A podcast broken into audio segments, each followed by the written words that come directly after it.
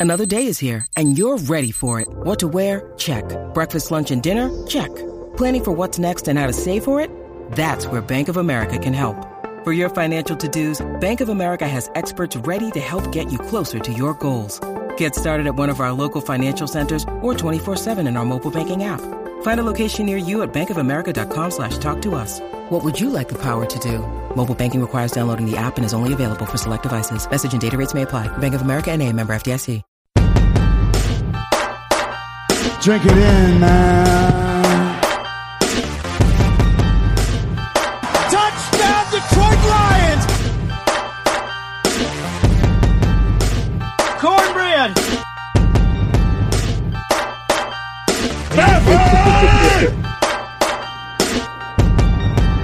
Drink it in, man. Detroit Kool Aid drinkers, what is going on? We are back, and we are here on the Detroit Kool Aid cast, and I got Grifka here. Grifka, what up? Oh man, I'm just still basking in the glow of the big win on Sunday, yo. Hoping it carries over to Big D this weekend. Grifka, when I say Grifka, what up? You were supposed to say, I'm stoked. Remember, that's like one of your gimmicks. Grifka, what's going on, man? How are you? What up? Hey, I'm stoked. Yes. All right. Well, today on the Kool Aid Cast, we got so much to talk about. Grifka, news, notes, roster moves, Lions talk. What the heck is going on out there? Let's see. Um, uh, let's see. A couple things I noticed. Uh, you know, from this week. Uh, just wanted to get your take on it because there was a couple things we had talked about earlier. Um, I know the Lions made a trade earlier, as opposed to cutting the guy that offensive tackle was it Corey Robinson? Because I know at one point we had talked about him being the backup, and then when it came to final cut down day, they made a deal with the Panthers, and it was one of those things where. Uh, you know, if the Panthers kept him for X amount of games, the Lions would get what, like a seventh round draft pick. Well, I noticed earlier this week that after the Panthers made that trade with Buffalo, that they ended up cutting Robbins, so so uh, Lions don't get an extra draft pick. Um, how how, how do you feel about that? I feel like I thought before. Corey Robinson is terrible. I can't believe anybody traded for him. And seventh rounder, no seventh rounder, it doesn't make a difference. I'm just glad we've got Crosby as our swing tackle and a few other players now. Corey Robinson, good luck at the McDonald's because you were always garbage, and at least now we don't have to have you get our quarterback killed. That's what I think. Wow, that's it's pretty hard on Corey Robinson there, man. I mean, uh, Because he's terrible. I mean, don't get me wrong, it would have been nice to have another seventh round pick that we could have ended up cutting either, you know, in the preseason or you know next year. But uh, yeah, I mean, he's terrible. Yeah, I, Next Okay. question. Okay, another thing was uh, I know early in the preseason after the draft you were uh, you were pretty high on Donnel Pumphrey, and uh, when uh, when the Eagles took him, and then uh, the Lions ultimately signed him to the practice squad. I uh, noticed earlier that uh, the Lions actually cut him today in lieu of uh, tight end Jerome Cunningham.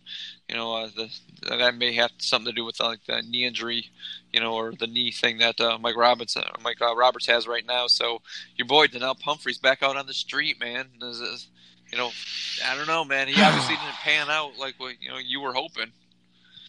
I hate this move, Grifka, and I wasn't even really aware of it till you brought it up here because I thought they were gonna keep Pumphrey on the practice squad all year. You know, maybe bring him in late, depending on what our schedule or what our record and stuff is. His his former lead blocker, Nick Bawden, is here, but he's hurt. So I thought they would just like get him some late run. He could maybe be a future you know, replacement for Ameer, maybe even like a pseudo guy if he can learn a little bit more in the pass game if they ever move on from a Theo here down the road. But this guy, I'm telling you, he produced in college. He's a little bit smaller, but I think he has the ability to run the football in the right system if given the right opportunity. I don't know where and if he'll catch on. You know, he's went through a couple um, stops now. I mean, at the running back position, you only get so many looks, and then people are just kind of down on you or whatever. But I think he's 23 years old, something like that. I think this is a guy they should have held on to and sort of learned to um, what he does well or why he broke the college record in regards to rushing. And and here's my biggest beef with this move: the Lions are always bringing in tight ends and and what is it? Like the other position they always are bringing in and out of practice squads like tight ends and wideouts or tight ends and corners. And none of them ever pan out to be anything. I mean we don't need another junk tight end that I've never heard of that's not going to do anything. To me, it's just a total waste. Whereas Pumphrey could have been, you're going to move on from some running backs, and he has a different skill set than Kerryon in some ways. So I, I thought there was something there, but obviously Bobby Quinn doesn't agree with me, and on the way you go. But man, that's that's a bummer. Yeah, I mean, I'm not too sad to see him go. I know there's plenty of running backs that like you know, led whatever in college, and then were supposed to be, you know, decent pros, and they pretty much fizzled out. I mean, what Ron Dayne, Troy Davis, even Kevin Smith, your boy, had a bunch of carries down at Central Florida, and he turned out to be the guy you could tackle just by, you know, taking a, you know, taking a breath on him, and he would go down. So, uh, Pumphrey, I mean, once again, you know, good luck to you. I know you're going to be crying in your pillow tonight, and when I brought this up, and you know, but uh, you know, good luck to you, sir. Maybe you'll be back some Tuesday two years from now. So, and then, uh, you know, we'll uh, see if you get signed at that point. Grifka, here's the real quick difference though. Before we move on, is that like I went on on the limb and was like glad they got Pumphrey, and I've watched him through the draft process, and I think like I saw what I saw in his college film. Like, it's not like this guy's a a bona fide player that you know everybody is thinking, oh, he's going to come in and tear up the league. I just thought he was a nice developmental piece that maybe in a year or two could have still been your third, fourth running back with a little bit of juice. So you can't give me too much crap. I mean, these are guys that I'm saying maybe they could be something. I'm not saying he was going to come in and tear up the league. Well, I mean, you could say that about anybody in the draft that they maybe could come in and do something, but hey, that's fine. We can we can move on from that. I mean, it's no big deal. Get, get, get give the people your tagline. You might as well do it. you, uh... Is he good? No. Will he ever be good? No. So uh, there. Sorry, it's, it's a little messed up.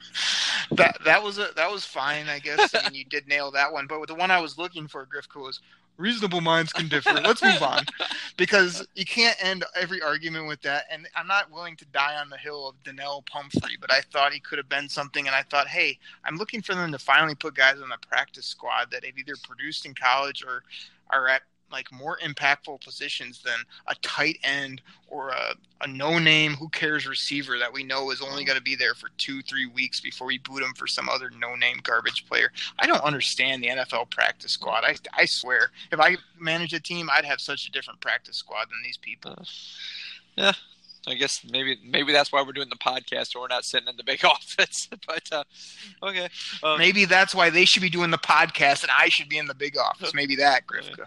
Well, let's put it this way. Uh, let's move on to a uh, few injuries that could could hamper like the, the game this weekend. I saw once again this week that uh, Ziggy's not practicing. He didn't play last week against New England. Um, once again, seems like that shoulder injury is lingering a little bit. Um, what do you think? Uh, you think he uh, has a chance playing this weekend, or you think it's another week where he just rests the shoulder and uh, hopefully comes back later in the year?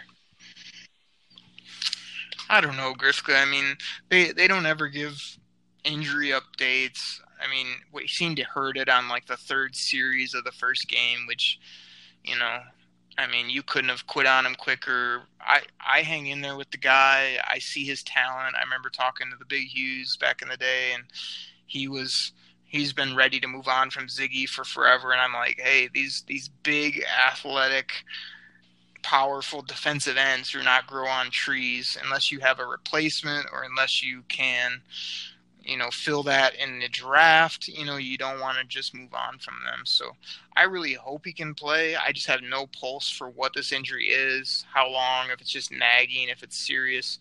But the sooner we get him back out on the field, the better it'll be for the team. I'll tell you that. Yeah, I think I think the, they need him, and I I would agree with you. I mean, even Ziggy on the field, you know, eighty percent is going to be better than any backup they put out there.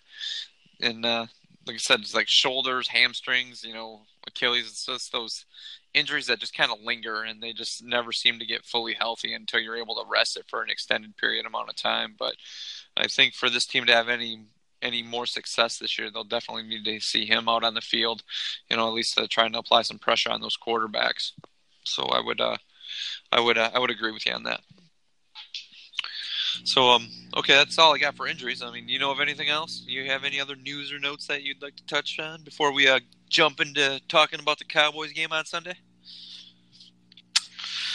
Um, hmm. I, I mean, I think injuries are always big. I, I think you're not going to get much. I mean, every press conference I've watched from Matt Pat, I mean, he doesn't talk about the injuries, so I can't get a good pulse on on people. I mean, I I was glad to see Slay back last week, but I'm always curious about these concussions. I hope that doesn't creep up anymore. So I think that's something to watch. I do want to hit on one side topic real quick, and that's Matt Pat. The way he starts his press conferences, where he berates the media I absolutely love it. Every day when I watch his daily presser, he comes into the press conference, he looks at these idiot reporters and he goes, How's everybody doing? And they go, Okay. Mm, and he goes, Yeah, great. Or he gives them some like sarcastic, annoyed response. Like, you guys have no energy, you have no good questions, you're already like bringing me down. It's hilarious to watch. And then, so the last couple pressers, Griff, I'm watching it, and Matt Pat is talking. He's in the middle of an answer and these buffoons in the media the phone goes off with some annoying ringer, like their favorite tune off Spotify or something. And Matt Pat could not be more annoyed. He just looks at them like, you know, that's that's absolutely bush league, right? And they go, "Oh, I'm sorry," and they're trying to fiddle. You know, when a person like is so stupid they don't remember to turn off their phone, and then when their phone goes off, like it's like they forgot how to turn it off. You know, how to silence him the ringer. It takes him like three minutes. So the thing's just going off. So that's my only side item is Matt Pat just controlling the press conferences, making fun of this the buffoon reporters that we have. I mean, some of them are good, but a lot of these guys, I mean, they have no energy. They're beaten down like Mike Grifka after one half of a football game where they're already quitting, and Matt Pat comes in every day with some energy and doesn't want to deal with it. So that's my news and notes. I love it. It's so funny. Yeah, I'd have to agree with you that his press conferences are so much more enjoyable to watch than you know the old Jim Caldwell. You know, I gotta check the tape, or you know, it's like, gotta check the tape. But, I mean, but I don't know, man. I, I still do kind of miss the Rod Marinelli, the pick and the shovel, and all his analogies, even though those teams were terrible. I mean, just like his analogies is like he would just kind of go off on a tangent, and he was just like leading you down like a, a trail that that would just stop in the middle of the forest, and you're like, huh? What? what? How did I get here? And then you're like, am I in the press conference? That was a Rod Marinelli press conference, and then all of a sudden you hear a couple more for coach, and then uh, people would be like, uh, no, and then you know the doors would like open up like a movie theater, and like everybody get to leave. Then, Be like, oh, okay. But uh, you're right. The, Oh. the Matt Pat, the Matt Pat presser is uh, definitely uh, something that's great to watch. Hold on, I know we have to get to the Cowboys, but this actually goes with the Cowboys since good old Captain Rod is over on that other sideline.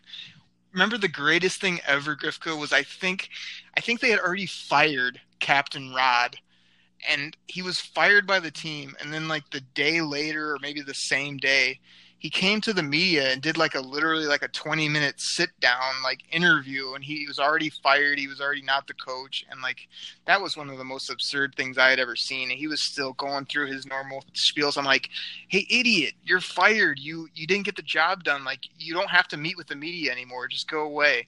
And uh you know he's trying to be the stand-up guy but i just remember that being so funny. It was like man this guy doesn't get it. But yeah he was terrible. Jim caldwell if everybody out there listening if you want to go to detroitkool-aid.com and click on the jim caldwell soundboard. I made a whole soundboard of all this just ridiculous things this guy said. Like every other word was things of that nature obviously. Every other word uh you know they'd ask him about the uh, other team and he'd come up with some replay response. And it wasn't because he was intelligent. It was because he didn't have anything better to say. So he'd come up with something like well every game's different or hey uh, you know we, we're not too worried about the other team. We just got to focus on us. It was like oh this guy has no brain in his head. So at least when matt patricia talks i'm like hey this guy can break down football. He knows a lot. He still can give the media grief because I mean, none of these questions are worth a dang. I mean, these people ask things they know they're not going to get answers to. I mean, I don't think it'd be that hard for me or you, Griff, to come up with five or ten decent questions to ask Coach when uh, when the new Bill Keenist said a couple more for Coach. We'd probably have twenty more for Coach. Yeah. And these guys can't can't. It's their job. They get paid, and they can't come up with a question. So anyway, I busted on the media and our old coaches enough. But uh, yeah, he's a he's a breath of fresh air, and I still like that he doesn't give away the whole farm. I mean, he he still does keep things close to the vest, but he's smart enough to be able to talk about things halfway, you know, like a human being and intelligently when he's asked certain questions. So I, I love it. It's must see TV every day when it pops up on my phone. Yeah, that's uh, I would agree. I totally agree with you on that. So uh, let's do this, man. Uh, let's talk about this big game we have coming up on Sunday. You know, going to uh, Dallas. You know, Big D. It's America's team. It's one of the NFL's you know pride and joys to have around. It's a the Dallas Cowboys are like the are like the number one son in the family. It's just like, hey, this is my son, the Dallas Cowboys, and this is my other son, the Dallas Cowboys brother, and that's what the Detroit Lions are. So uh, let's uh here on the Kool Aid, let's break down this game. Um, the biggest thing I have to think about right now is um is uh they got they got Zeke Elliott, the guy the guy's uh, obviously a superstar workhorse. Um, what, what, do you think about this? Well, you think they're gonna they can shut this guy down like they did New England's running game, or uh, you think uh, Zeke has one of those games like uh, San Francisco's uh, running back, what Breida and like you know Crowell did for the Jets? What are you what are you thinking on this game? Uh, Cowboys are one of your favorite teams, isn't that right, Grifko? You said that in the past. You absolutely love them and think that they get no uh, no help from the refs, isn't that right? Just want to yeah, they have to they have to overcome a lot, you know, to to get their victories. Yeah, well, like you said, with your question about um, Zeke, I mean, he is the key piece to this game. I've been so disappointed with Dak Prescott. You know, I had kind of touted him. He's on one of my big fantasy teams. As uh, you know, it's a 32 team league, so you have to take a quarterback, and I kind of roll money that Dak would be better without you know, Dez past his prime and these new young gun receivers, and he's got a crazy running game in this O line. But that whole team's just been a debacle. But Zeke has not got off yet, and he started to kind of get it rolling last game. So I mean, I have to admit, I'm pretty nervous that they're not only going to feed him, I'd say a minimum 25. I'm thinking he probably gets 30 t- overall touches, if not more. And he's going to be hard to deal with, man. He's a big guy. He can really move, you know, smooth in different ways, can catch the ball. I think not only is that the key, but it's going to be the biggest part of the game. And I think he's going to eat up the Lions, but I don't know that it's going to it's going to cause them to lose. But I think he's going to have a pretty big day. Yeah, I can, I can see that as well. I know I know the Dallas offensive line is a little banged up, and it seems like even with uh, even with the defenses that are playing against the Cowboys, they're, they're trying to stack the box to make Dak beat him with with his arm. Still, though, I mean Zeke, you know, he's one of those guys that even if there's you know eight nine guys in the box, he's still uh he's still a, a danger to break one. You know, at any at any moment. Um, the way the Lions defense played last weekend, um, they had a little different run front right there, and it sounded like they switched away from what they were doing, went a little different against New England. Once again, that's going to be one of those things that they could try it against Dallas. You know, I'm sure Dallas obviously has the tape on it, so they're going to come up with a scheme to try to beat it, especially to get uh, Zeke the ball as much as much as they can. So, uh, yeah, I'm I'm worried about him as well. The guy's an elite talent. The guy's you know he's he's big, he's strong, he's hard to bring down, and um, you know they're playing in Dallas, so the, that crowd that crowd's going to be behind them, and um, Dallas is going to be like, hey, these guys just beat the Patriots, and we can't take them lightly. So uh, those guys is just uh, you know uh, I'm worried about as well. I mean, I think he's going to get his. I mean, I'm, you know, but uh, it's I, I, am not seeing you know 200 yards, 150, but I mean, I can, you know I think Zeke's going to break the century mark in this game against the Lions. I mean, I hope he don't, but uh, I think he will. One thing I heard somebody say, Grifka, which is kind of interesting, was it's one of the guys I like to listen to or respect his opinion. He said he went back and like on those deep Breida runs and the the crease by Crowell. You know, not only were the game situations, you know, the Crowell was late in the game, you know, just kind of a busted play, but it didn't really make a difference. And the Breida, yeah, the game was closer, but it was kind of just a missed tackle, a missed run fit, and the way he went. So he said overall he doesn't think the Lions have been that bad as the season has went on in their run fits, but when they've missed, they've missed badly. So I think that's kind of the biggest thing is just keep being fundamentally sound in this game and not giving up those. I want. I don't even want to say those big openings or gashes, but you know, getting Jarrad Davis to make consistently make tackles, getting him to just be in his gap where he needs to be, get our defensive linemen where they need to be. I think that's the kind of defense that's going to prove to be winning for them against the Cowboys' run game, not just not giving up the big gash plays and making him earn every yard. Yeah, I mean, I I would agree with you on that. The big thing is going to have to be Davis. You know, uh, we talked about it. He he needs to make the tackles. I mean, there was a, I mean, there's a couple he missed against New England. I think he only had like maybe like four tackles that game, but um, he's going to have to be the guy to key on Zeke to be able to stop him. I mean, Davis is fast. He he can be the guy to track him down, but it's got to be one of those things where um, he's uh, he's not uh, getting he's not whiffing on a tackle and Zeke's not breaking his tackle. So Davis is going to have to have a big game. Griff, I got to throw out a stat. I've got Pro Football Focus up right here. Jarrad Davis for the season, out of hundred, his rating is a thirty-nine point four on Pro Football Focus. Our other linebackers here listed on like just their main linebackers. Even Christian Jones is 10 to 15 points higher than Davis, and then Kennard is up in the 70s. Wow. I mean, like 39 is absolute just trash. So, I mean, I love this guy's speed. I love his attitude, but the play has got to be so much better. And I don't need him. He made a few splash plays last game. I will give the splash plays away to get the great leadership and to get the consistent tackling play that I want from this guy. I mean, he's just I don't want hit or miss. I don't want big play and then three missed tackles. I just want a great solid middle inside linebacker that is the team leader and he's not there yet, man, unfortunately. Yeah. Love the guy, but well, uh, it's going to be a big uh, moving forward with him, so keep an eye on him. Yeah. So I mean, if uh if the Lions are able to at least you know contain Zeke, I mean that's obviously going to put more on on Dak Prescott. Do you think the Lions? I mean, I know we talked about the last um, podcast, you know, where the Lions stand with the pass defense. Do you think uh, they can do the same? I mean, uh, Dak is a little more mobile, a little more escapability than uh, obviously Tom Brady. Um, you know, Sam Darnold didn't have a whole lot. They didn't get a lot of pressure on Darnold though, and um, and even uh, Garoppolo. I mean, Garoppolo doesn't, you know, he's not known for his wheels either. But uh, Dak's a guy. He can he can uh, make plays with his feet. Do you think um, if you know they contain Zeke, you think um, they're going to be able to stop Dak as well? Uh, I, I mean, here's my thing with Dak Prescott. He's been so terrible that I I'm a big up down theory in the NFL. You know, when you're down, it's the time to, you know, predict he's going to have a good game. When you're playing incredible, you know, you're due for a game that's maybe not so good. People catch up to you, that type of thing. But I think he's due to have a nice game. I, I always like Dak Prescott because of the run and their O line. He's just great in the play action. I mean, he could fake that ball into Zeke Elliott's belly, and everybody's biting up, and then he's just throwing easy balls to crossing routes, slants, whatever he wanted. You know, the last couple years, that just hasn't been there, hasn't been there yet. So, I really expect Dak to play way better.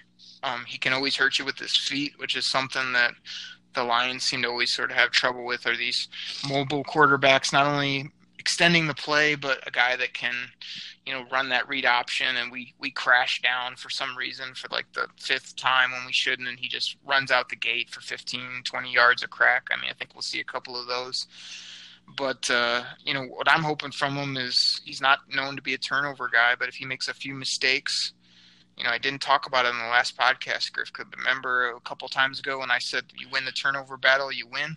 I mean, I felt like the Lions turned the ball over against the Pats a few times and kind of made enough plays, got their defense off the field to win, and that's really what what makes the difference a lot. So I think you're going to have to create a few turnovers from Dak and make him uncomfortable in the pocket. But I mean, I think he's he's going to be better than he has been too. I mean, he can't be much worse.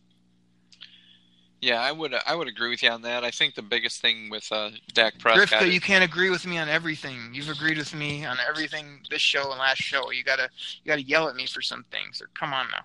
Okay, I mean, there's there's time coming up, but I mean, I'll have to agree. I mean, I agree with you on this. I think they're gonna have to uh, they're gonna have to get some pressure on him and keep him in there. I think um, you know Kennard's been you know earning his contract, but I I'm, I'm a believer that uh, that that Eli Harold trade that they made with San Francisco. Um, I think that it's been a quiet surprise so far. You know the way Eli Harold has played for these guys. So I think he's one of those guys who's quick enough to come off the edge, put some pressure on him. I mean, he's obviously not Lawrence Taylor, but still, he's a he's a guy that can do a little bit of damage. That is is quick enough to uh, track down, uh, you know, Dak Prescott if he starts to escape the pocket. Now, once again, I mean, uh, Dak Prescott, I, I don't think he has like any great wide receivers. Sorry, none of those guys really put the fear of God in me. Um, you know, Jason Witten's not there anymore at tight end. Mean, he just doesn't have the offensive weapons on the outside that um, that he did when he when he was you know younger when he was first on the team. Though I mean, they had better wide receivers, they had better guys to catch the ball. So um, I think it's just a matter of you know getting some pressure on him, trying to you know get in his face, make him throw to those guys that you know you know aren't like I said you know put the fear of God in anybody. But that's one of those things where uh, that uh, Matt Pat's going to have to come up with a scheme for that. You know, trying to keep you know you know everybody stay in their defensive lanes. You know, keep Zeke in check, and then still try to get some pressure on Dak in those uh, those passing situations. So I mean that's the big thing right there. Yeah, it'll be interesting to see. I mean, uh, we got to contain their offense, but you know, um, I know we got uh, we're going to work our way through some other aspects, but also this offense. To me, our offense for the Lions has to continue to click. You know, it's not going to be all about what Dallas does offensively and what we do defensively. Like we're going to have to, we're going to be indoors. You know, we're coming off a good game. We're going to have to. Uh, we're going to have to sling it around. We're going to have to keep that running game going and, and put up points to win this game too. In my opinion, I sent a I sent a uh, gift to some people the other day, and it was I put this is Matt Stafford walking into the Jerry Dome, and it was uh, Conor McGregor doing his Vince McMahon walk with the arms wagging, and he was in a white crispy suit. I was like, that's the kind of confidence Stafford has to come into this game with. He's playing in front of his home people, and he's put up big numbers every four. He just needs to walk in there with a swagger and put up points, in my opinion. Yeah. Um, well, let's put it this way. I mean, it is um, Monday night, and the MLB baseball season will be over at that point because you know Sunday's last game. You, th- you think Clayton Kershaw will be there? You know, since he's from the area as well. I don't know, but uh, I know I'm going to have to edit this podcast, Griff, because you just mentioned baseball on the Detroit Kool-Aid cast. You know that's one my rule number one. It's a terrible sport. It doesn't get talked about here on the show. But uh, I, even if uh, the person you speak of is there, um, you know, I'm sure he'll be highlighted via the announced team yeah. at some point. Okay, well, uh, okay, we'll get back to the game then. Uh, like you were talking, uh, how the offense needs to, the offense needs to come through. The Cowboys got a pretty good run defense, actually. I think they're right now they're either like number ten or eleven, you know, which isn't terrible, but I mean it's not horrendous either. Uh, you think the Lions can uh, carry over what they did, you know, Sunday against the Patriots and you know into Dallas, you know, this Sunday? I uh I mean, regards to the run defense, I love what the Cowboys have done drafting these stud linebackers. Like I thought they took, oh geez, what's the name? It's escaping me. The guy that was hurt at Notre Dame. What's his last name? Oh, uh, Jaylon Jaylon Smith. Is that it? Yeah, yeah, I think so. Smith. So like, I thought they took him way too early in that draft, but like he was one of my top players, and I felt like you could get him at a good value, which I was thinking he was going to be late third, you know, early fourth type round. They took him high second, but to me, I mean, he's a dynamic player. Now he's healthy. He's out there doing some things. Uh, you know, Lee can never stay on the field, and I think he's going to be out again. Sean Lee is going to be out again, which will really help the Lions. But you know, I like Vander Esch. I want to say they have another guy there too that's uh, solid in the middle. So I think if you can get a good linebacking core, sometimes that's just as good or better than you know how like May you always got to. Everybody thinks you always got to get pass rush, but he was getting like interior rushers where sometimes I like to have two nasty outside backers and a guy in the middle, and then some of these edge pressure guys. So I think the Cowboys have good good stuff there. Um, you know, Taco seems to be improving, you know, as a rush player, and uh, Demarcus Lawrence is just crazy rush guy. I mean, how is he off in the run game? Is Demarcus Lawrence very good in the run game, Griff? I really don't know. Yeah, he's decent. I mean, he's he's known more for his pass rush ability, but uh, he's not um, he's he's not a bad run defender. He sets the edge pretty well, but uh, you know, yeah. he's, he's definitely. And they've got a, they got some tackles. So. Yeah, they got some DTs and stuff that are pretty good. So, I mean, I think the Cowboys D gets overrated a little bit. They're the Cowboys. Yeah, that's what I thought too. yeah, yeah, yeah. I was te- I was teeing you up for that one, but no, I seriously do. Like I've been hearing people go, "Oh, the Cowboys." I think it was, uh, oh, geez, the name's gonna escape me. Will Cain. Uh, he's got this new show on ESPN, which I always laugh when he's been on First Take and him and Stephen A. go at it. But I was listening to his own show, and I guess he's a big Cowboys honk. And he was like, "Oh, the Cowboys' defense is going to be incredible." I think he predicted the Cowboys to like either go deep in the playoffs or make the Super Bowl. And everybody was laughing at him. He was like, "Oh, this defense," and I was like, what defense? Like, you know, haven't they drafted corners and safeties that haven't really panned out? They skipped, you know, players like Jalen Reeves-Maybin. They haven't traded for Earl Thomas. I mean, other than their linebackers and a couple edge rushers, I don't really know what they have that scares me. So I think the Lions again will spread them out, throw it around. You know, they'll be able to mix in some run game as long as they stay away from, you know, some of these guys that are playmakers. But I, I don't know that we'll have too much trouble moving it and putting up points. Yeah, I think you know, once again it's going to have to be the attitude with the offensive line. You know, just uh, doing the job, creating those holes. You know, Ragnow. You know, I know we talked about him last podcast having a big game. T.J. Lang. You know, him back and at least sort of pseudo healthy. You know, he had a good game as well. You know, being able to open up those runs up the middle, not having to try to get to the outside because I don't know if. Uh, the Lions are going to be able to do that as well this week because, like you said, uh, the Cowboys have some fast outside linebackers. So where they were able to get to the edge against the Patriots, I don't know if they're going to be able to do that against the Cowboys. So they might have to focus more, you know, trying to, you know, between the tackles, you know, up the middle that way, especially if, you know, Sean Lee's unable to play. Because I think I read that recently as well that it looks like he's doubtful for Sunday. And that's, a, I mean, that's a big help. You know, I'm not one of those guys, you know, we talk about this before. It's just like, oh, we want to beat you guys at your best. I don't care who's out there as long as you get the W.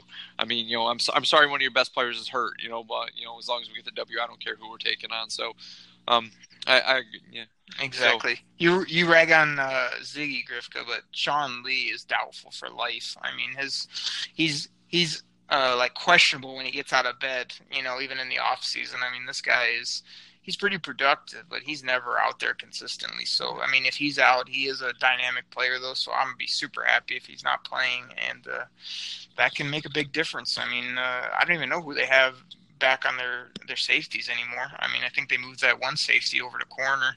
So yeah. I think that you know, watch out for some deep balls. I hope. Well, I mean, with that being said, with deep balls, I mean, uh, I know we had talked about you know Kenny G last podcast. Do you think think he can put another big week up, or you think this may be the week where defenses you know uh, start to kind of key on him, you know, to you know kind of shut him down and maybe leave you know Golden Tate or Marvin Jones open? What, what do you think about that? I think it's another big game, big opportunity for him. I mean, again, no one really scares me. I think that you know depends on who he gets matched up on. Like if he's the third wideout out there, I mean, what are they going to do? Like even as athletic as their linebackers are, they're not going to be able to hang with him. I mean, he's too fast, and he's even taller than you know most of those get Vander Esch, which Vander Esch is tall, but he doesn't have the athleticism or the ability to cover. I don't think to deal with Kenny. They put a, a slot corner in there. I mean, don't the the Cowboys though? They do have a couple guys. Remember, I wanted Awuzie in the uh, draft. They have him still. They have uh, our guy from Michigan out on the out on the corners, and uh, yeah. who's the Jourdan who's Lewis that one guy that guy from Michigan? Jourdan Lewis, yep. And then they have the one guy that broke all the combine records, did all the freaky jumps and running. Uh, gosh, I'm doing terrible with names today for some reason. Yeah, I but again, I don't have my Cowboys uh, program guide out. But their other guy is kind of a freaky athlete, but he's not a, known to be a lockdown type of guy. So I don't think any of those corners, you know, are gonna or them as a group will be able to deal with uh, the way we move Kenny around, the way that we you know they're going to have to be on the other two top guys and he's going to get good matchups again that's why that's the main reason i touted him this year like i was touting him and everybody's kind of like ah he hasn't really done anything or you know well he didn't go to big school and this the main reason i touted him is because he was going to get matched up against corner he's going to be in the slot where nobody can deal with him and then the red zone which we haven't even seen yet nobody can cover him there. You could just throw it up. You can run all types of routes to him. So his situation and his skill set, I just think fits up perfectly for what this team has. That other teams just they don't have the personnel to deal with a third guy like him that's tall, big, athletic, and can kind of go inside outside all day. Yeah, that's uh such I- such a breath of fresh air. Like, haven't you loved seeing 19 making all these plays rather than 85 making his five yard catch to the outside where he hurdles a man and gets four and a half yards? I mean, it's been great.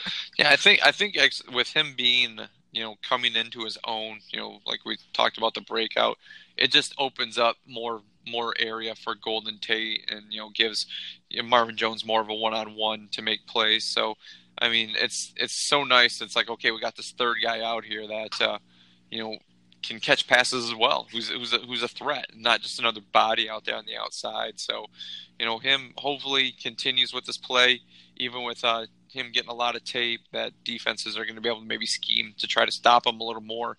But uh, it's it just has to open up, you know, spots for the other guys. You know, Tate, Marvin Jones, Theo Riddick coming, you know, opening up even running lanes for Blount and Johnson. So, um, yeah, it's like you said, it's a breath of fresh air to have like that third guy out there that we uh, that we know can make plays as well. It's like when you're throwing the ball, you're not like you know like no way. Oh, oh okay, okay, caught it. You know, so uh, you know, And I and I when I say he's gonna have another good game, like I think good games for Kenny moving forward are still 50, 60 yards. You know, um, moving chains. You know, continuing to be a threat, if not a end zone guy that scores touchdowns. Or like I like it when they just stretch it to him sometimes, like even an, an overthrow or a, a pass interference where he just he just runs up the seam, nobody can deal with him, and we get a flag or something like. I think those are going to be good games for Kenny. I don't see him getting too many games this year. Maybe a, a you know a handful or less that are the 100 yard and a touchdown or two type, but I think you'll just see a lot of 50, 60 yards and a lot of chain moving good football plays that help us uh, our offense move the ball. So when I say good, that's kind of what I'm talking yeah, about. Yeah, like you know, four, five, six catches. You know, you know, 45, 50, 60 yards, something like that. You know, that, that's good out of the number three wide receiver. You know, I like those numbers as well. But well. he's going to have blow up games. I mean, because of his athleticism and size, he's going to have. I bet you he has a 150 yard game this year. I bet you he has a game where he has two two touchdowns, a few game, not a few, Huh. maybe two games where he has uh, multiple touchdowns. And uh, you know, if he ends the year with with you know eight nine TDs and you know in that 750,000 range, I mean that would be excellent. Yeah. Okay, well, uh, kind of broke down the offense and defense. Uh, I know this is a big game on Sunday. It's the, the, the you know the last game of the first quarter. If you break uh break the season into quarters, uh, what's your prediction for this game, Oak? Griffith, when, when I look at this one, I mean, we have we've kind of given the people a, a good preview. I mean, if I got to put a prediction on it, you know, just because of the flow of the season and what I'm both hoping for and thinking they can do, this is a game. It's a road game, but it's not a place that scares me. I mean, they pack almost 100,000 people into the Jerry Dome, but it's not to me a place that's hard to go in and play. Matt Stafford's been there. I mean, again, I joke we seems like we play them at Jerry Dome every year for the last four or five years. We go down there all the time, so he's used to it. It's indoors. Anytime I see the Lions indoors, I think, hey, we're going to be able to run it. We're going to be able to throw it. We're going to be able to defend with some good footing, good uh, good conditions out there. So I think this is a game where we go down, we play another good solid game offensively. We deal with Zeke getting his yards and his touches, but we don't let Dak Prescott throw any deep balls or beat us, you know, up over the top or with anything dynamic. And I think this is like a a 28 21 ball game Lions. Well, another high scoring game. Um, what to be? It sounds odd, but what I really like about this game is that it's a one o'clock Sunday start, and uh, reason for that it's not the uh, it's not the prime time game. It's not the game of the week four o'clock start. You know, on Sunday, you know where you have Troy Aikman and Joe Buck calling it. It's you know it's it's not that prime time game with America watching. That it seems like you know flags go a certain way when that happens. It is just it's just a one o'clock start. Oh Just just just a one o'clock start. You know in Dallas, so it's not like that huge time difference. You know it's only you know your body clock's not going to be that far off. Like you said, uh, like you said, I I, think Zeke. Like we had talked, I think Zeke's going to get his. I mean, I think he's going to break the century mark on this.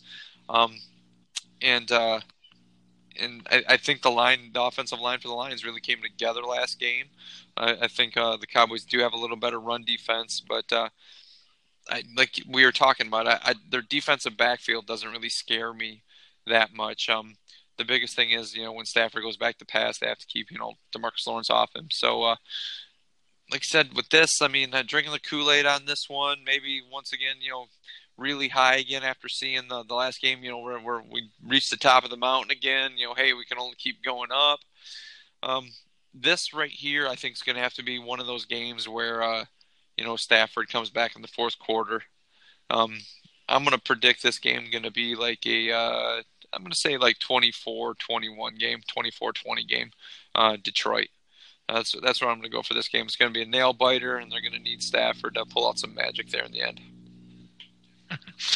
Nice. You had me worried there, Grifka. I thought you were going to let the people down and go back to the uh, negative analyst, Mike Grifka, who uh, knows he wants the Lions to win, but overthinks it. On the Kool Aid cast, uh, when when in doubt, we have to skew towards uh, skew towards our team and try to get this momentum, keep it going. So yeah. I was glad you uh, went with the victory. Hopefully, we can get it going. Getting this victory and going two and two would really be big. And then, uh, you know, depending on what happens with Aaron Rodgers, if he even makes it to the next game, I mean you know, we could really get some mo there with them in our house. So we don't want to get too far ahead of ourselves. But this is another game, puts more momentum.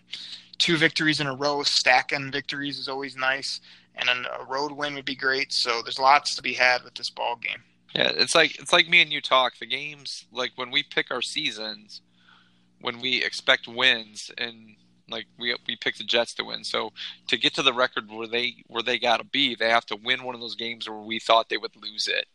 And to be honest with you, that New England game was one of those games where we thought they'd lose it, and they got the W. So this, you know, they have to do that at some point to make up for those W's somewhere. So uh, this could be one of those games where I know we were kind of talking about it, and we were him and Han going back and forth, and I think we ultimately picked them to win it when we were doing our season.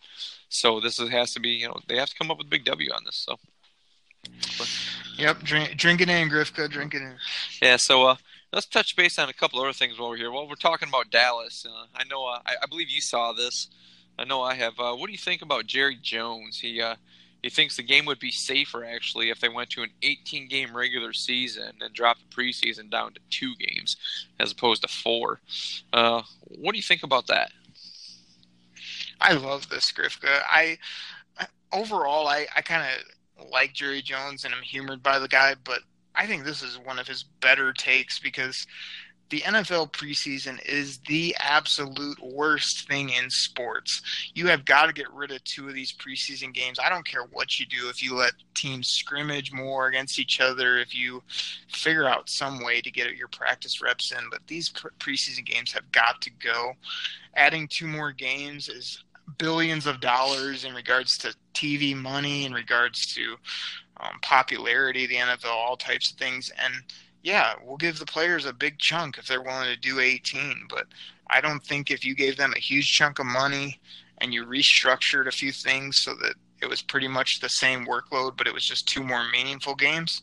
I think it's a great idea. I thought it's a great idea for years. I don't know why it won't take off other than health and safety and the players don't want to do it unless they get a whole boatload of money which you know like you say if your if your job asks you to take on you know a ton more tasks a lot of time the answer is sure no problem just just compensate me for it right? And i think that's all the players are saying is um, you know compensate us properly and then the health and safety is an issue. But other than that, I mean, it's tremendous. Play 18. Uh, you know, don't play more than that and water it down. But yeah, 18 is a great number, and uh, you know, I'd love to see maybe. A, uh, I was going to say more teams in the playoffs too, but they've added a few a while, so I think we're good there. But more football, the better. More meaningful football, the better. And get rid of this BS four games where nobody plays. It's a total waste of time, except for player evaluation. But you can do that other ways.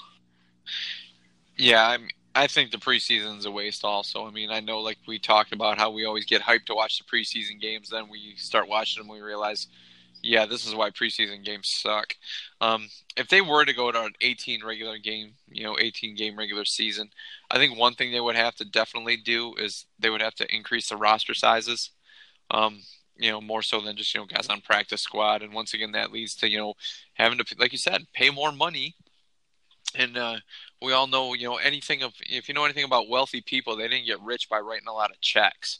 So, uh, um, that's one of those things. I mean, yeah, in in theory, it's nice to it's nice to say that, but it's going to be one of those things where the you know, you know, yeah, we'll play 18 games if you pay us X amount more dollars, and then the guy, you know, I think the owners would just push back on it. You know, like I said, I think I, you would need that. I think you would definitely need larger rosters, even though you'd probably still be playing the same the same handful of guys. You know, the same your starters are going to be out there most of the time because you can only rotate so many certain positions.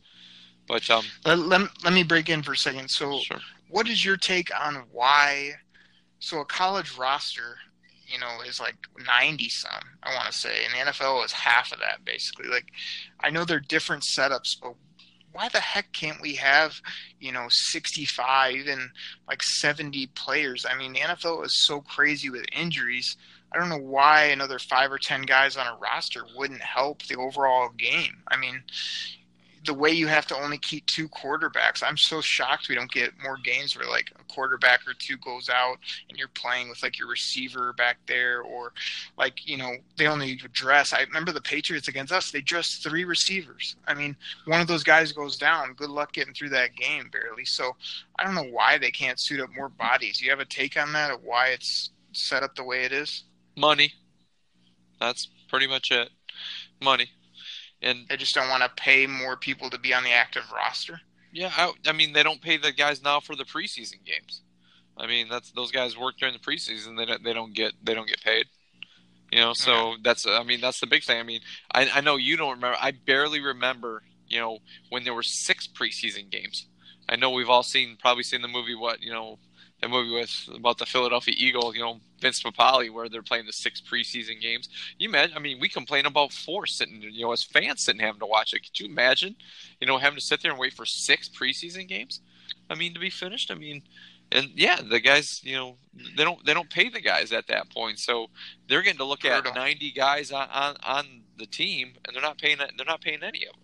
You know, those guys aren't getting paid. So, yeah, I think money has a lot to do with it. And um, you know, I yeah, think that, that must thing. be it because there's no real like on the field reason, especially if you're wanting to do player safety. Well, a good way to do player safety is have more guys so that you can spread it around more. You can, you know, if an injury happens, it doesn't debilitate a team. You know, keep people fresh. But 53 always seems super you know, 11 on 11, you're already almost halfway through your roster, and you got to have more than one or two backups at a lot of positions. So, anyway, like I say, I don't want to belabor the point, but, uh, you know, I always thought the rosters could be a, a bit bigger than they are, but you're right. It, it all well, comes yeah, down I mean, to, hey, another five roster spots is a, you know, X amount of million bucks, you know, when you total it all out, which, yeah. again, the NFL, it shouldn't matter. They're printing money, but it is what it is. Yeah. Well, I mean, talking about you know player safeties, you know that's you know that's one of the reasons why they always say about you know the 18 game you know player safety. But uh, what do you think you know with like all these roughing the passer calls? I mean, it seems like the last couple weeks, you know, it seems like there's been some that you know I know I've left you know been scratching my head when I've seen it. And don't get me wrong, I think Clay Matthews has gotten away with a lot lately.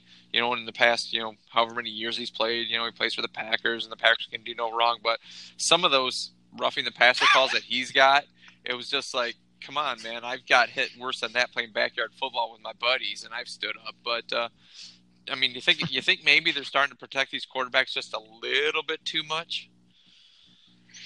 Yeah, it's funny you bring that up because I was going to preface my answer when I knew you were heading with this question about uh, how my absolute hatred for Fabio over there in Green Bay and just he's been such a clown his whole career, and now he's getting these calls and he just doesn't understand it. But as much as I dislike uh, Clay Matthews over there in Green Bay, like these calls are absolutely out of hand in regards to protecting the quarterback, in regards to not landing on them. I mean, are you kidding me? Like, you know, I do not want the NFL to turn on to Elite 11 where we're out there with flags and no offensive linemen, no hitting. I mean, there has to be a physicality in football. And like every time I saw him, all he's doing is hitting the guy in the chest excuse me, and letting his like momentum go to the ground as it normally would. I mean, there's just things you can't do. It's just it's laughable every time these flags come out. I mean, when they help the Lions, I'll probably love it. When they don't, I'm gonna blow a gasket here on the podcast when it ends up costing us a game at some point during this year if they keep up what they're doing with these flags. But uh, I mean, it, it's just crazy. It's, the only thing I don't like is what was it? It wasn't the Lions game. Oh, it was the game last night, Monday Night Football it's two nights ago now. I swear that Monday Night Crew had to talk about the the quarterback hit driving him to the ground rule. I counted at least seven, five or seven times that they not only brought up the topic, but Jason Witten just kept talking about it, kept talking about it. You know, they were showing plays. They would talk. You know, uh, time in the game would go by, and then they talk about it again. I mean, okay, we get it. Like it's a bad rule. It's being official officiated bad, but there's not too much you can do about it. I know like Patricia and people always like, hey, you got to coach it better and you got to learn to adapt. I mean, that's probably the the mantra, adapt or perish, right? But um, I mean, it's it's not good. It needs to be fixed. The NFL needs to have physicality. It's going to lose fans, and it's just going to become a joke of a league. But hey, you know the quarterbacks are the most important position, the most highly paid. So I could see why you protect them, but there's got to be a there's got to be a line in the sand or a point that you just say, "Hey, you're going to get hit. You're going to get knocked down. You got to deal with it." And yeah. That's if you what don't want to do with this rule. Yeah, if you don't want to get hit, go play wide receiver. You know, I mean, you know, Yeah. you, you, you want to do something else, you know, go play offensive line. You know, go play whatever. But I mean, I don't think Clay Matthews has nobody but the blame but his own quarterback. I mean, that guy would. Aaron Rodgers cries about you know getting breathed on. He gets cried about getting looked at. I mean, it's just you know he's he's been whining about getting hit too much. You know, like you said, premier position, premier team. You know, it's one of those darling teams of the NFL. You know, they're going to listen to him. So you know, Aaron Rodgers, you got nobody to blame but yourself. Sorry, go cry about somebody Yeah. else.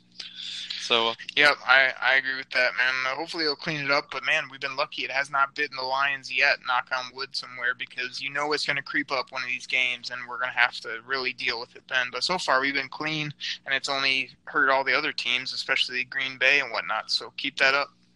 yeah, so uh, I agree with you on that. So uh, let's uh, let's move on here. he A couple agrees other again. things. Yeah, yeah. Sorry.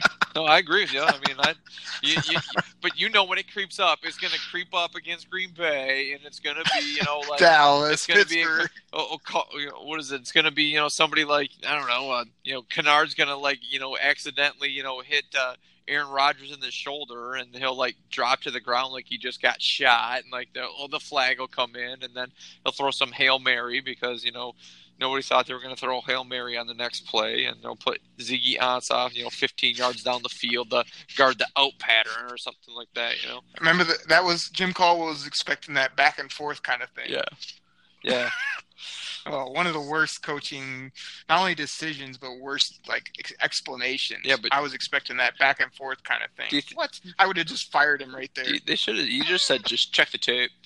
I have to check the tape.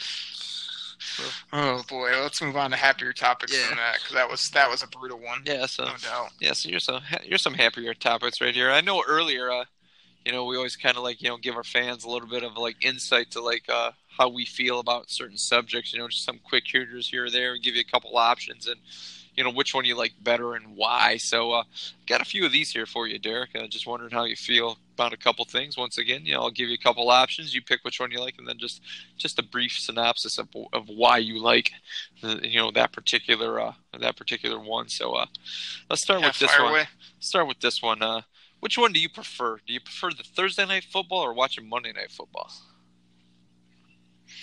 Well, before I answer Grifka, I want to say I already like these questions because they are still somewhat mostly football related on this one. Because again, the people don't want to hear about our takes on our lives or how our day went, but um, the football and some some fun here or there's great. So um, Thursday or Monday, I mean.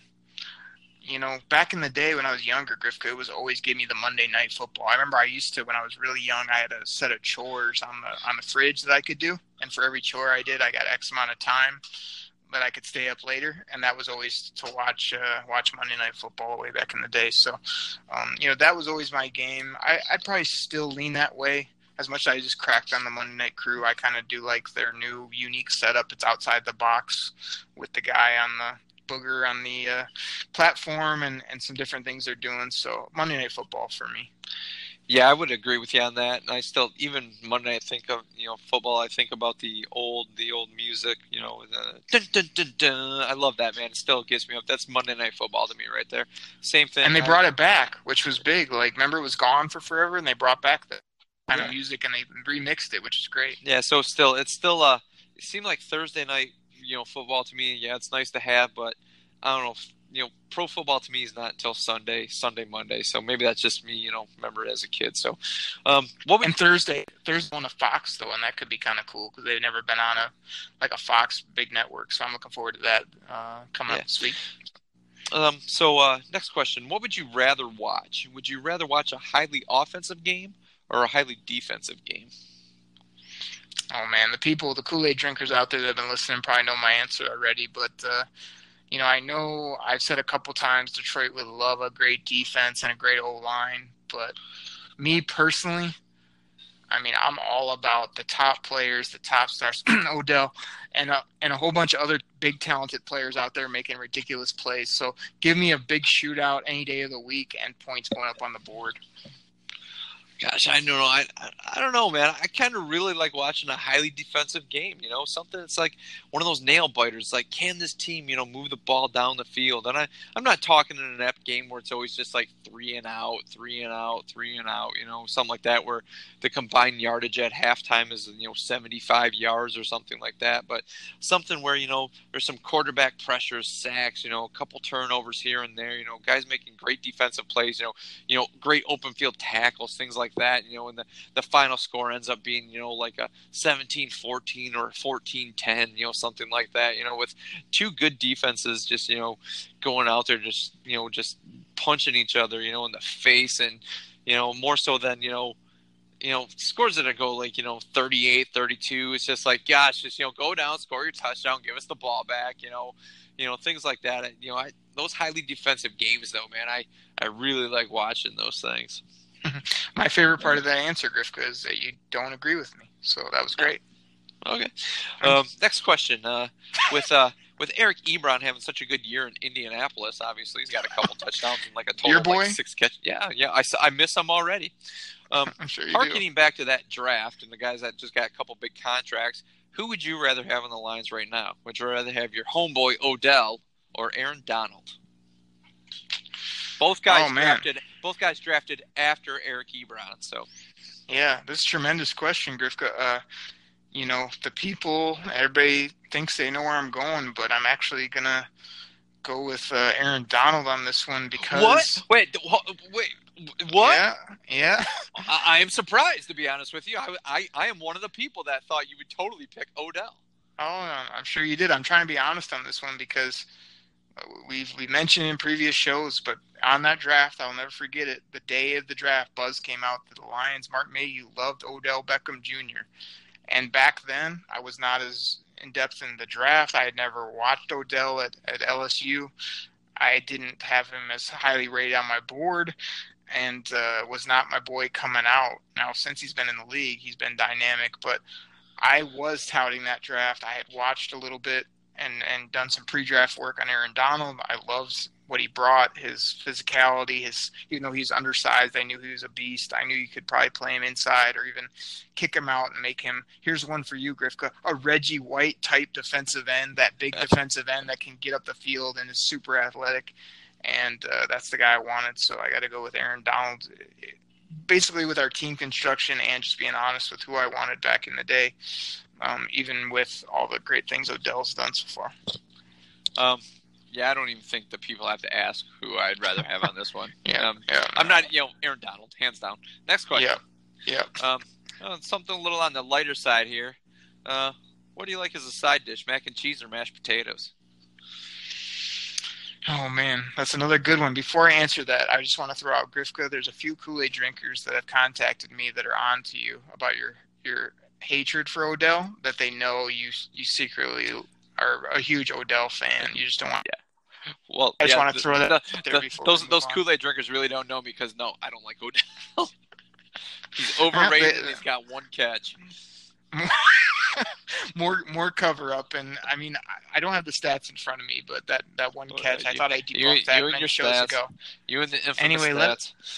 Let me get to this other question: the mac and cheese or the uh, Mashed the mashed potatoes. potatoes? Yeah. Oh man, uh, I, man, this is a tough call, Griff. 'cause I do like both. I mean, um, mac and cheese is legit, all types of different ways. But I am a sucker for like a good chicken breast or a good steak with a good old thing of mashed potatoes. And then I know this isn't part of the question, but one thing I've loved, which it should be just a Thanksgiving only, but I'm I'm making stuffing all year round, Griff. Cause so stuffing with a little bit of mashed potatoes and a good piece of meat is like one of my go-to meals and I want to like just eat like a a king. So I'm gonna go with the mashed potatoes uh, with a bonus, but just a good mashed potatoes with some uh, butter.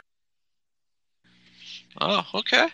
Yeah, see, I mean, I I love mashed potatoes too, especially like when they're when you get those little bit of like potato in there. It's not completely whipped, you know, where it's all, you know, it's it's like completely just mush. You get you get a you, you have a little bit of mashed potatoes. There's still like little bits of potato in there that aren't completely crushed up. But I got to go with mac and cheese, man. I love mac and cheese. I've loved mac and cheese since I was a kid. My kids eat it. oh my gosh, like mac and cheese. I mean, you can get Oh, I got Kraft mac and cheese, man. Easy mac. I'm I'm eating that, man. I love mac and cheese.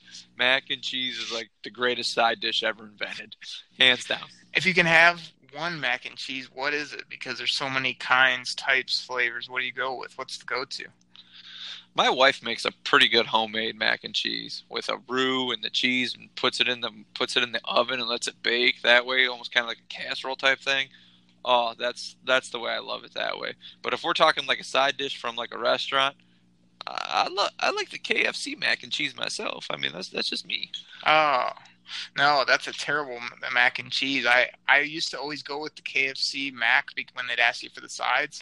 I debunked it. I hate that mac and cheese, but my go-to is like I hate that you have to have milk to make the Kraft where it gives you the powder cheese. Like I never have milk and I never want to deal with that.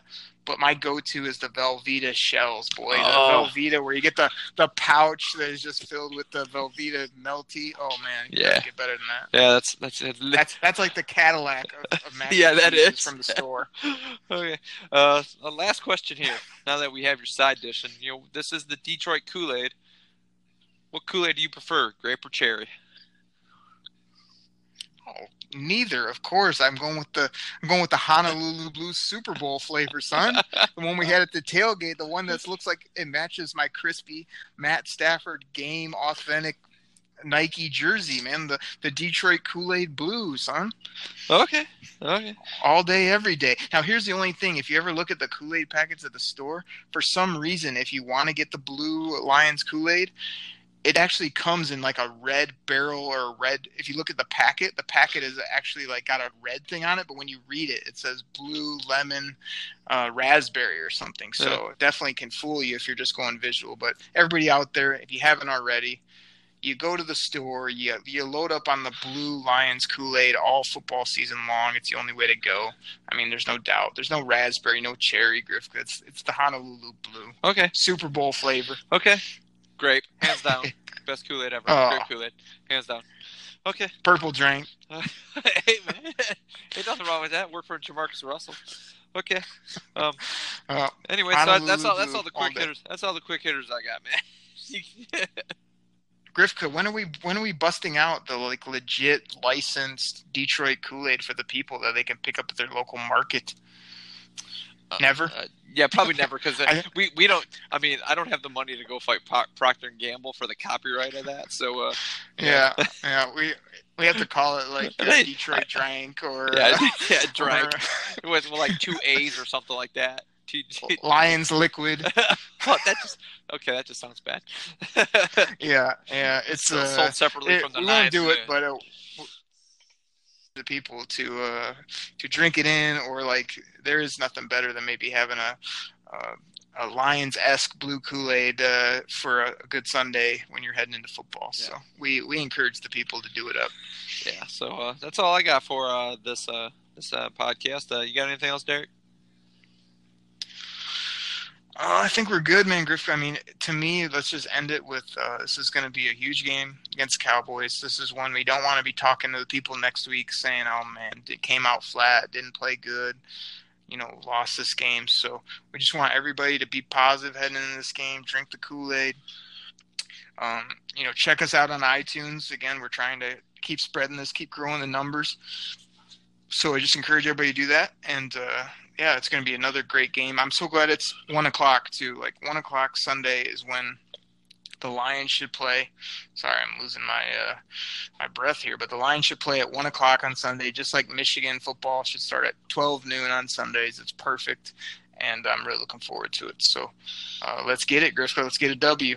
Yeah, it's got to be a big W this uh, this week in Dallas. Absolutely. So everybody, we'll catch you later. Have a, great week, great Sunday, and keep an eye out because there may be a bonus episode this weekend. Not sure about that, but there could be. So keep a lookout on your favorite podcast app, and uh, yeah, drink it in Detroit Kool Aid. Um, we're out. Everybody have a great week. Take care. This Sunday, I'm going to give you what you crave, what everybody here craves. Drink it in, man.